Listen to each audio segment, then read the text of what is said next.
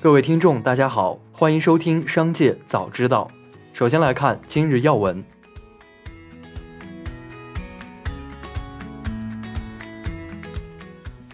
证监会就现金分红规范性文件公开征求意见。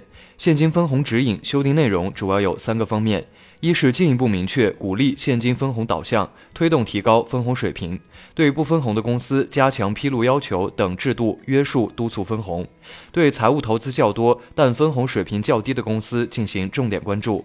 二是简化中期分红程序，推动进一步优化分红方式和节奏，鼓励公司在条件允许的情况下增加分红频次。三是加强对异常高比例分红企业的约束。引导合理分红。下面来关注企业动态。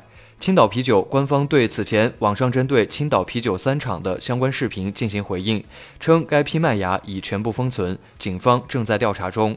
据知情人透露，根据初步调查结果，该视频拍摄场地并非网上谣传的青岛啤酒原料仓库，因为某物流承运商的运输车辆车厢。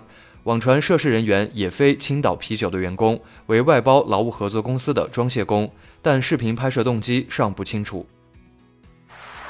近日有自媒体爆料称，字节跳动将逐步关停 PICO 业务。字节相关负责人对此表示，PICO 在正常运营，公司会长期投入 XR 业务，关停 PICO 为虚假消息。IDC 数据显示，二零二三年上半年，国内 VR 市场的厂商份额中，PICO 占比达到百分之五十八点七。美国要求红杉资本提供自二零一零年以来该公司及其前中国分公司在中国高科技领域，特别是人工智能 AI 领域的投资详细情况。红杉资本为了缓解美国官员和立法者的审查压力，曾试图通过将其在美国和欧洲的业务与在中国和印度的投资活动分割。然而，美国立法者仍对红杉资本的投资策略表示担忧。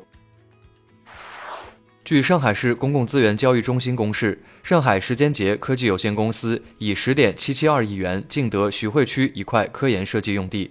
天眼查显示，时间节科技系游戏企业米哈游全资控股子公司。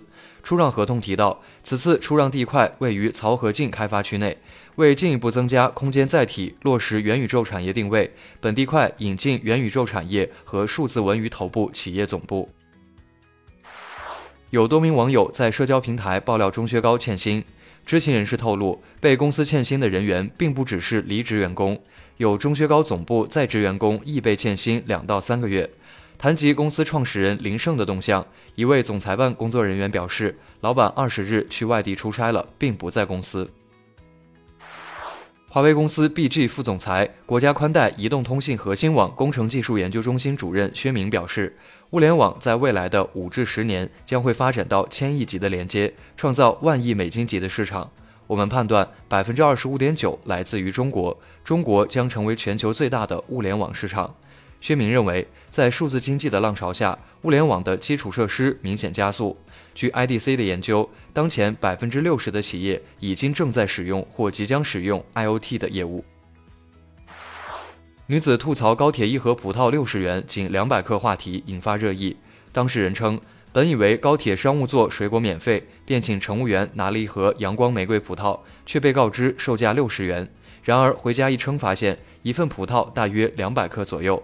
对此，幺二三零六客服回应称，商务座提供零食和水、水果等餐食部分由外包公司定价，是有一定标准的，但具体的物价以列车上标价为准。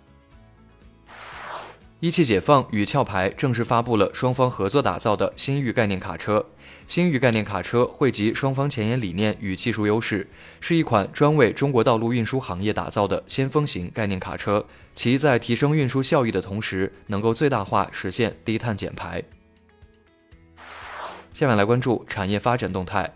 二零二三世界 VR 产业大会上，今年大会签约项目数量一百一十六个，总计签约金额四百五十六点一五亿元。国家外汇管理局公布三季度外汇市场运行情况。数据显示，三季度我国外汇市场表现出较强韧性。数据显示，截至十月十九日，中国外汇交易中心公布的人民币对一篮子货币指数较二季度末上涨百分之三点零。我国稳经济政策持续发力并逐步显效，人民币对美元汇率略有贬值，对欧元、英镑、日元等主要货币有所升值。